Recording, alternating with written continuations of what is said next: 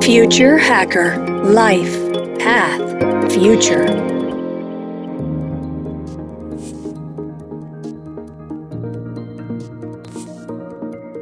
Cuando hablamos del futuro, podemos charlar sobre blockchain y las criptomonedas, las redes 5G, dispositivos IoT, coches eléctricos, robots. ¿Qué tienen en común estas tecnologías? Todas ellas dependen de la electricidad para existir y funcionar. Nuestra relación con energía eléctrica es ancestral y comienza el siglo VI a.C. en la antigua Grecia con el filósofo Tales de Mileto. En el siglo XVIII, Benjamin Franklin hizo este experimento clásico con una llave de metal colgando de una cometa, volando durante una tormenta. El rayo conduso incluso lo llevó a crear el primer pararrayos. Nuestra dependencia y la evolución tecnológica se apoya en ella más que nada. Está tan presente en nuestras vidas que muchas veces Solo lo notamos cuando nos falta, durante un apagón, por ejemplo. Soy Eduardo Hija, host del Future Hacker, y en esta charla hablaremos con María Benintende sobre las principales tendencias que impulsionan el crecimiento en el sector de la energía. También hablaremos de la transición de energía global rumbo a la descarbonización y mucho más.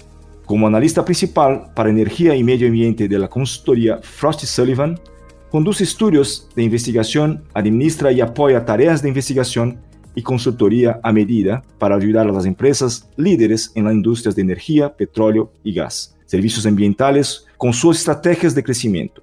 Tiene formación académica en la industria energética que permite contribuir a la investigación relacionada con la energía, con generación, transmisión distribución, y su transformación digital, renovables, la parte de Distributed Energy Resources, eh, DRR, almacenamiento de energía, energía crítica, biocombustibles, petróleo y gas, tratamiento de agua y aguas residuales y otros aspectos ambientales. Con licenciatura en Relaciones Públicas por la Universidad Siglo XXI en Córdoba, Argentina, y maestría en Energía del Centro de Estudios de Actividades Reguladoras de Energía de la Universidad de Buenos Aires. También tiene títulos de posgrado en gestión de proyectos de petróleo y gas del Instituto Brasileño de Petróleo y en relaciones con inversores de St. Paul Business School en Brasil. Desde marzo de 2020 cursa el segundo posgrado en Ingeniería Industrial en la Universidad Nacional de Tecnología de Buenos Aires. Hola María, muchas gracias por estar con nosotros en el Future Hacker. ¿Cómo estás? Hola Eduardo, estoy muy bien. Muchas gracias por, la introducción y también gracias por la oportunidad de conversar con vos sobre este tema que me apasiona tanto, que es el mundo de la energía y porque hay que poner en la, en la pauta, en la agenda de, los medios para empezar a, concientizarnos un poco más de, esta transición y, eh, y, lo importante que es para la, crisis climática que, que, hoy vivimos. Así que, que te agradezco por, por el espacio. Nosotros que agradecemos, María, muchas gracias. María, me gustaría empezar con una visión amplia de las principales tendencias que impulsan el crecimiento del sector de energía vivimos una, transición. Creo que en la, industria, si nosotros hacemos un, análisis de, las diferentes industrias que, tenemos hoy, eh, creo que la industria energética es sin duda la que por una mayor transición está pasando y la que a la vez necesita mayor transición justamente por, por esta cuestión, este imperativo del cambio climático que tenemos y la crisis climática que vivimos y por esta cuestión de que, bueno, problema del cambio climático es un, un problema energético porque la energía, la forma en que nosotros producimos y consumimos energía, sea en una industria, en, el transporte o en edificios o nuestras casas para refrigerarnos y, calefaccionarlos o iluminarnos, representa hoy el eh, tres cuartas partes de lo que son las emisiones de, carbono. Así que, es un tema central trabajar en esta transición para, combatir el, el, cambio climático, ¿no? Y justamente esa cuestión de la, este imperativo de la descarbonización, como vos mencionabas, es justamente lo que nosotros eh, vemos como eh, en Frost Sullivan, la empresa en la cual trabajo, como profesional del sector, es donde nosotros vemos que eh, es el, principal factor que está creando una disrupción en el mercado. Básicamente a favor de, digamos, de todo lo que es el, continuo crecimiento de las energías renovables. Es una tendencia que ya empezó básicamente hace dos décadas atrás y que, se sigue intensificando con diferentes tecnologías, principalmente solar y, eólica, pero vemos también otras, otras tecnologías ahí tal vez a un más mediano o, largo plazo, que, que son el hidrógeno y bueno, y también lo que son las plantas híbridas y el almacenamiento de energía con, baterías, eh, combinando eh, diferentes eh, tecnologías para lo que es la, generación. Esto es una, una, de las tendencias, obviamente tenemos, hablamos de, de las 3Ds, además de la descarbonización, hablamos de una descentralización de lo que es la generación de electricidad, donde vemos cada vez más consumidores generando su propia eh, electricidad, entonces por eso hablamos de una descentralización de las redes y también de lo que es la digitalización, sería la, tercera D de la que se habla tanto y que tiene que ver con cómo las, tecnologías de la información y la, comunicación están apoyando a esta transición del sector energético para mm, hacerlo más, más rápido. Y, bueno, el, estudio que habéis publicado, ¿no? Eh, decís ahí, la energía será más limpia, más accesible, inteligente, conectada y receptiva, ¿no? O sea, también esta transformación digital eh, se va a convertir, la transformación empresarial también, o sea, las empresas tendrán que, que adaptarse también, ¿no? ¿Cuál es el camino hacia adelante para esta transición energética? Porque es algo que quizás eh, la gente empieza ahora a estar más acostumbrada a oír la matriz energética y todo lo demás, la descarbonización, pero la verdad es que mucho, muy poco de, de, los hábitos han cambiado de una forma general, me parece, ¿no? Puede ser que esté equivocado, pero en, en tu visión, ¿cuál es el camino ¿no? hacia adelante para esta transición?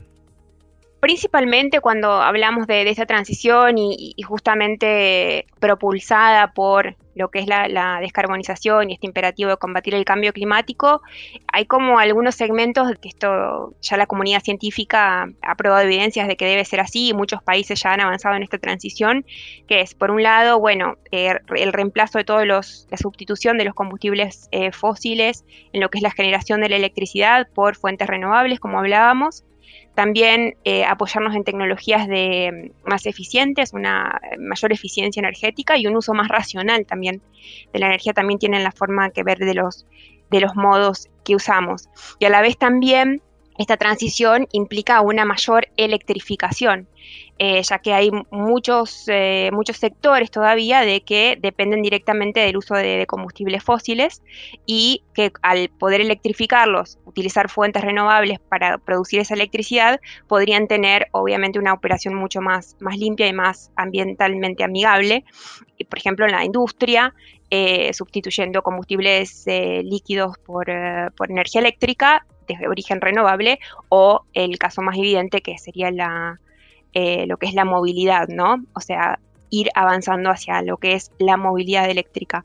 O, por ahí lo, resalto justamente porque estamos en América Latina y hay en países donde hay mucha disponibilidad de gas, eh, hacer una transición tal vez intermedia dejando de los combustibles fósiles e incorporando más gas natural en, lo que es la movilidad, tal vez hasta antes, eh, como un paso intermedio antes de llegar a, la movilidad eléctrica.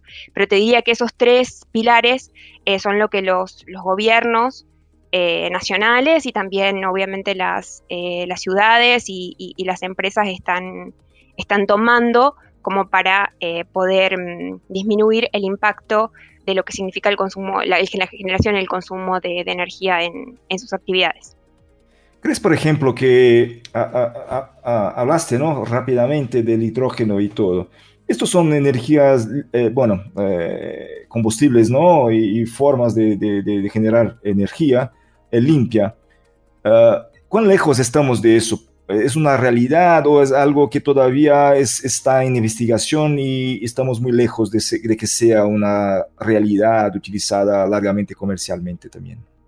Sí, la verdad que el, tema del hidrógeno ha estado muy, muy en pauta eh, en los últimos meses, te diría, principal tema de, los eventos del sector, pero sí, lo que nosotros vemos es que aún es una mm, la economía del hidrógeno es, está un poco eh, lejos de realizarse, aunque bueno, ya existen los fundamentos para que, eso suceda. Eh, básicamente, para, entender, el hidrógeno puede ser generado a partir de combustibles fósiles, que es lo que nosotros llamamos de, hidrógeno eh, gris. También puede ser a través, generado a partir de, por ejemplo, del gas con captura de, carbono, o sea, con una producción relativamente limpia, que sería el hidrógeno azul Y tenemos eh, lo que más se está hablando ahora es el hidrógeno verde, entonces es importante hacer esta distinción, porque son todos hidrógenos, la diferencia es de dónde, de dónde provienen, cuál es la fuente a partir de la cual se genera.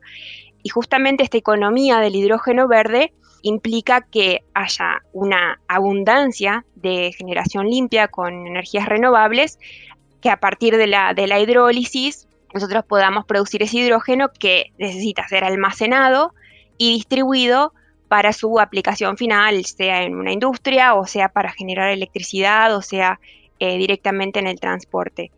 Si bien hay muchas empresas que, están invirtiendo en este sector, hay mucho compromiso, muchos países, e inclusive por ejemplo en América Latina podemos destacar lo que es Brasil y Chile, que han avanzado mucho en sus, en sus rutas de, de hidrógeno, digamos, están más que nada a nivel global en una, en una escala, podríamos decir, de piloto. Aún no hemos llegado a la, escala comercial. Entonces, considero de que hasta 2030 esto, esto será en una fase recién de despegue y si luego de 2030 veremos una mayor escala y disminución también de costos que es necesario para poder hacer esto en forma masiva y eh, utilizar el hidrógeno, como vos decís, como otro vector de energía diferente de, lo que es la electricidad. Creemos que, el futuro estará muy estará lleno de, hidrógeno verde, pero tal vez tengamos que esperar un, por lo menos una o dos décadas más para, para ver esto en nuestras economías eh, de una manera más abundante.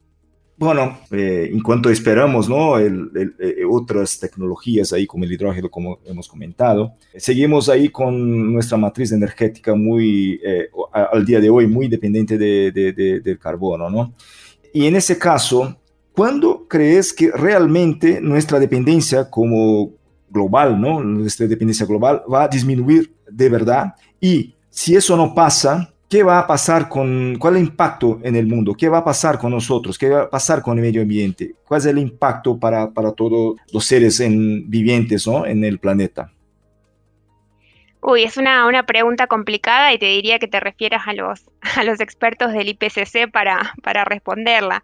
Pero mm, lo que nosotros vemos y, muchos, eh, muchos organismos internacionales o inclusive la, Agencia Internacional de Energía hablan es de que los esfuerzos actuales que mm, en términos de lo que es eh, transformación de la matriz energética no son suficientes para lograr este compromiso de mantenernos por debajo del, grado y medio en lo que respecta a, las emisiones o a la concentración de, carbono en la atmósfera. Entonces sí se necesita un, mayor esfuerzo, un mayor compromiso y principalmente mayor implementación de acciones efectivas para lograr descarbonizarnos, ¿no? Eh, la meta es llegar a, un net zero, a un cero neto hacia 2050. Y sí, lo que todos indican es que actualmente no llegaríamos y que las, ya, ya se están viendo impactos que son irreversibles ya en lo que es el, clima, con los efectos que todos sabemos y que podemos ver en eh, prendiendo la, televisión, con, desde sequías, inundaciones, y gente que inclusive mm, pierde la vida ¿no? por estos efectos. Así que en realidad no sé decirte cuándo, cuándo podremos llegar al, carbono cero. La idea es que sea para 2050 y bueno, que espero lograrlo. Creo que, hablar de esto y ponerlo en la agenda de, la gente es una buena manera también de, de lograrlo. Así que por ahí vamos. Dale. Es, es, claro, la primera cosa es, es tener conciencia de todo, ¿no? Y tener público y que, lo, que este, este reto sea de todos. Y la forma también, ¿no, María, de, de mirar esto es, es la inversión, que, que es justamente la parte con, en concreto, ¿no? Que los gobiernos, las empresas van a hacer para realmente disminuir este impacto.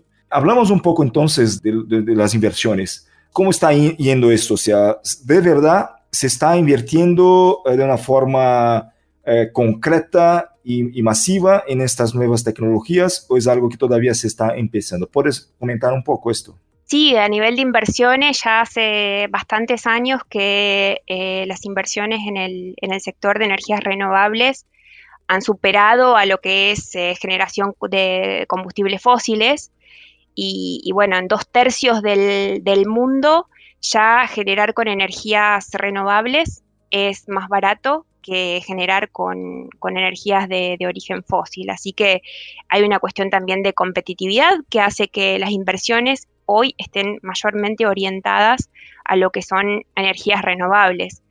Se espera ya que para 20 años, 2040, el 80% de, lo que son inversiones en, generación estén enfocadas en energía renovable. Así que, hemos visto, sí, una transición bastante rápida en lo que es el, foco de las inversiones y además con eh, la agenda financiera o del mundo de, las finanzas, eh, estos criterios de ESG, muchos más, cada vez más relevantes y muchos, eh, muchos inversionistas dirigiendo su, su atención y sus inversiones hacia inversiones limpias, ¿no? Entonces, eh, verdes.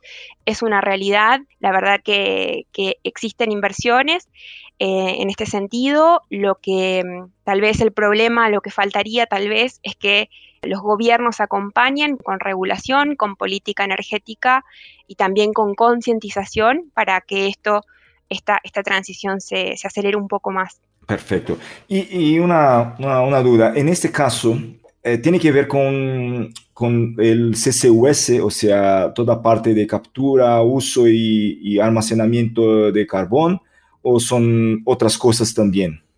Bueno, lo que, lo que mencionás sobre la captura y, almacenamiento de, carbono es, es, otra, otra tecnología u otra manera en la que nosotros vamos a poder eh, llegar a esa descarbonización y a ese net zero para 2050.